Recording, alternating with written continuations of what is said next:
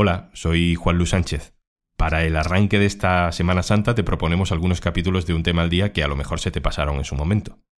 Hoy recuperamos un enorme problema de salud pública en Estados Unidos que amenaza con llegar también a España. Más de 500.000 estadounidenses han muerto en solo 20 años por abusar de los opioides, pastillas calmantes. En España, el uso de analgésicos potentes ha aumentado un 53% en 7 años. ¿Podría pasar aquí lo que pasó allí? Te dejamos con nuestro capítulo Epidemia de opioides en Estados Unidos. ¿Puede pasar en España? Una cosa antes de empezar. Oxfam Intermon está ofreciendo ayuda humanitaria a quienes huyen del conflicto de Ucrania. Si tú también quieres apoyar, entra en oxfamintermon.org.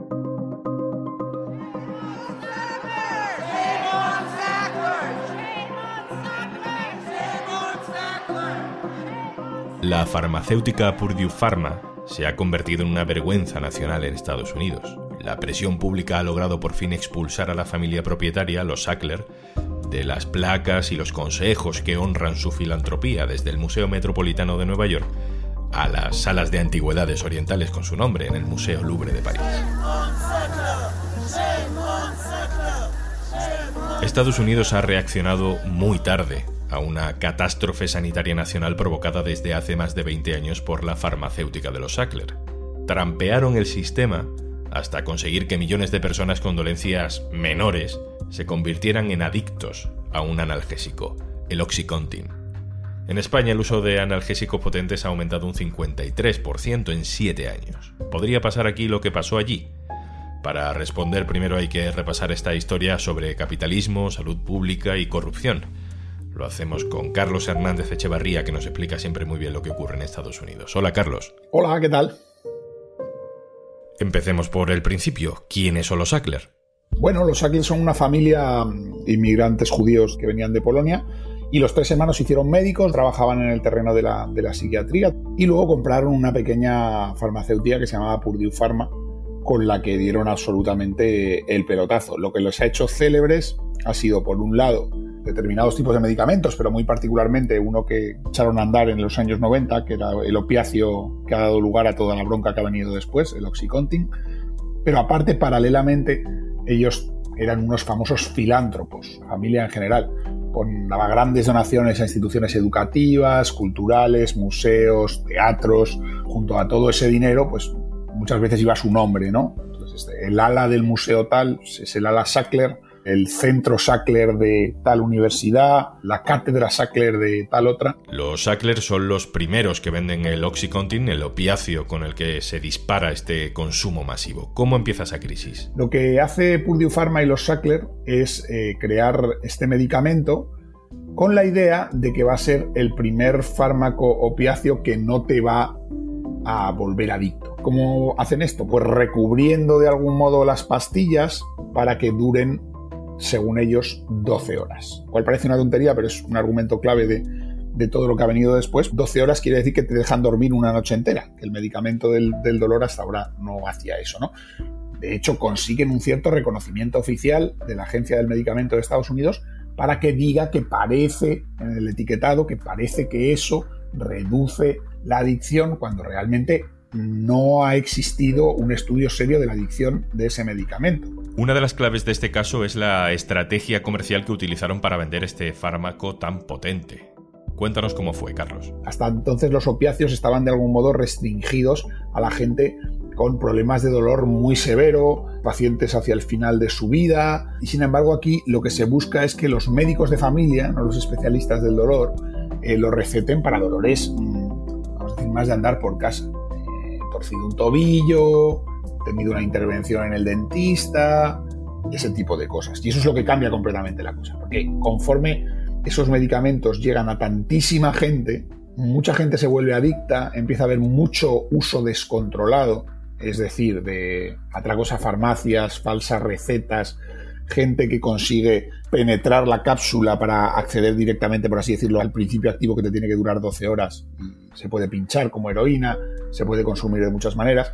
Y eso, por el poder adictivo que tiene en sí mismo el principio activo, lo que provoca es una oleada en determinadas eh, comunidades de Estados Unidos de crimen, asaltos a farmacias y todos los problemas que van relacionados con la adicción. Carlos Hernández Echevarría, muchísimas gracias por contarnos esta historia tan tremenda. Nada, gracias a vosotros. Nos preguntábamos al principio si esto que ha ocurrido en Estados Unidos en los últimos 20-25 años podría producirse en España. Se lo vamos a preguntar a Ana Isabel Enche, médico de familia, experta en adicciones, trabaja en la Unidad de Conductas Adictivas de Toledo y es la representante de Castilla-La Mancha en el Plan de Optimización de Tratamiento de Opioides. Hola Ana. Hola, ¿qué tal? Ana, tú perteneces a la Alcohol, que es una sociedad científica que en 2017 decidió hacer una guía para el buen uso de los analgésicos opioides. ¿Por qué considerasteis oportuno hacerlo y a qué conclusiones llegasteis? Yo estaba bastante preocupada con, el tema, sobre todo ya habiendo leído y habiéndome empapado de la situación de Estados Unidos la Agencia Española del Medicamento precisamente había publicado informes sobre la utilización de analgésicos opioides aquí en España y, por ejemplo, el fentanilo en 10 años había aumentado la prescripción en un 248%. Entonces yo dije, Dios mío, mm, a ver dónde vamos a llegar aquí. Es una guía en la que participan no solo médicos de adicciones, también médicos de la unidad del dolor, médicos de cuidados paliativos, hay oncólogos, hay médicos anestesistas, enfermería, eh, psicología, pues un poco para dar a conocer ese aumento de la prescripción de opioides tan brutal que ha habido también en España y en el resto de Europa y un poco concienciar tanto a los profesionales como también a los pacientes de que si bien la situación no va a llegar a ser la de Estados Unidos, pero mm, tenemos que tener cierta percepción de riesgo. Ana, ¿habéis empezado a detectar en España casos similares a los que nos llegan desde Estados Unidos, casos de adicciones a opiáceos con origen en la prescripción médica. Sí, estamos detectando casos, llevamos ya varios años, no a los niveles que se ha llegado a Estados Unidos, pero yo que trabajo en una unidad de conductas adictivas sí me están llegando pacientes y otros compañeros míos también. Son pacientes que no tienen un perfil claramente adictivo como los que estábamos habituados a atender en las unidades, son pacientes que muchos de ellos no han consumido ni siquiera ni alcohol ni tabaco en su vida y en cambio sí han desarrollado una adicción a estos fármacos. ¿Cuándo fue la primera vez que detectaste un caso de adicción a opiáceos por culpa de una mala prescripción médica? Pues mira, fue en octubre del 2013, es una señora de 57 años, no tenía ningún antecedente de conducta adictiva, ni alcohol ni tabaco siquiera, una señora casada con sus hijos que hacía varios años tiene una hernia discal, la interviene y hay un problema en la intervención y la dejan parapléjica. Ella se queda en una silla de ruedas y empieza con dolor de tipo neuropático por lesión nerviosa y ahí empiezan a pautar la opioides. Claro, los opioides tienen el problema de que generan tolerancia, es decir, que si tú los tomas a una determinada dosis durante un tiempo, dejan de tener efecto y entonces necesitas aumentar la dosis para conseguir el mismo efecto que tenían al principio.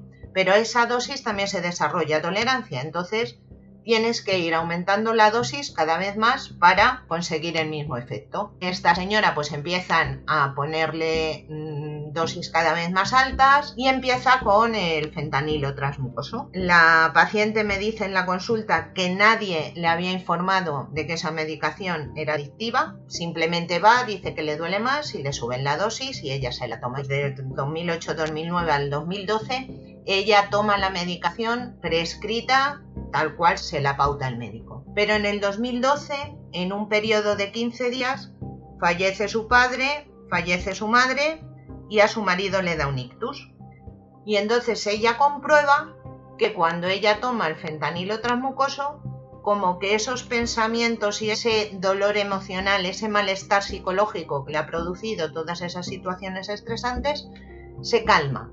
Y entonces empieza a abusar de los opioides ella llega a tomarse 24 comprimidos diarios, uno cada hora. Y ella, después de hacer la desintoxicación, lo reconoce. Yo lo que no quería era pensar y yo veía que si me tomaba el, el chupachus que decía ella, yo no pensaba en mis padres ni en el ictus de mi marido, yo me quedaba anestesiada. Es que no hay que olvidar que los opioides, además de analgésicos, son ansiolíticos, son antidepresivos, son un poco euforizantes y muchos pacientes llegan a abusar de ellos más que por el dolor, más buscando el efecto analgésico, buscan mitigar ese malestar psicológico. Ana Isabel, por preguntarlo más directamente, ¿sería posible que la epidemia de opiáceos de la que estamos hablando en Estados Unidos llegase a España o a la Unión Europea? Yo creo que no vamos a llegar a la situación de Estados Unidos fundamentalmente porque nuestro sistema sanitario es totalmente diferente. En Estados Unidos la sanidad es privada.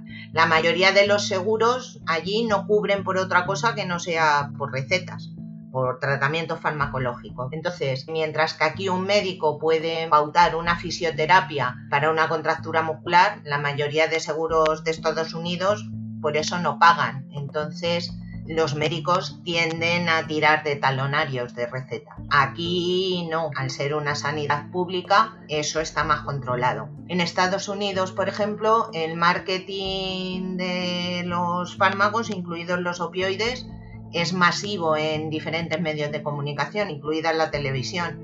Y esto yo creo que también ha contribuido al problema. Y luego aquí en España pues tenemos varios mecanismos de control desde la Agencia Española del Medicamento, que ya en el 2017 lanzó una nota informativa sobre el uso de fentanilo transmucoso, que es ahora mismo el, opioide más potente que existe comercializado, aconsejándonos a los profesionales sanitarios que lo usemos solo con las condiciones que indica la ficha técnica. Está indicado únicamente para pacientes oncológicos. Si no me equivoco, en España existe un mecanismo de control que registra el número de recetas que se prescriben por cada médico, ¿no? ¿Cómo funciona eso? Las recetas ahora mismo están informatizadas todas, con lo cual el servicio de farmacia de cada gerencia sabe perfectamente qué médico ha recetado qué fármacos. O sea que eso está controlado. En Estados Unidos esto no se controla. A ver, allí más que pacientes son clientes. Si yo soy un paciente que toma opioides y me los está recetando un médico y me dice no te puedo recetar más, pues voy a otro, le pago un poco más y seguro que se me lo receta. Eso aquí en España es más complicado. Ana Isabel Enche, muchas gracias por estar con nosotros. Un saludo.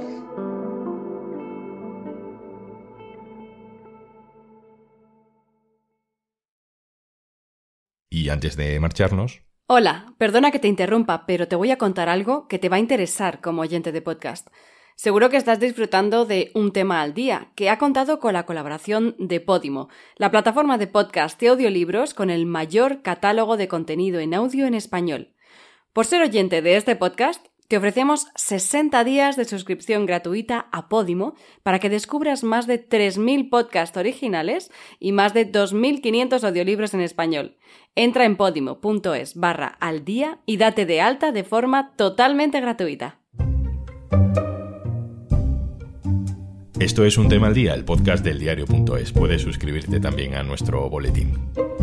Con la producción de Carmen Ibáñez y Zascún Pérez, el montaje de Pedro Godoy. Un saludo de Juan Luis Sánchez.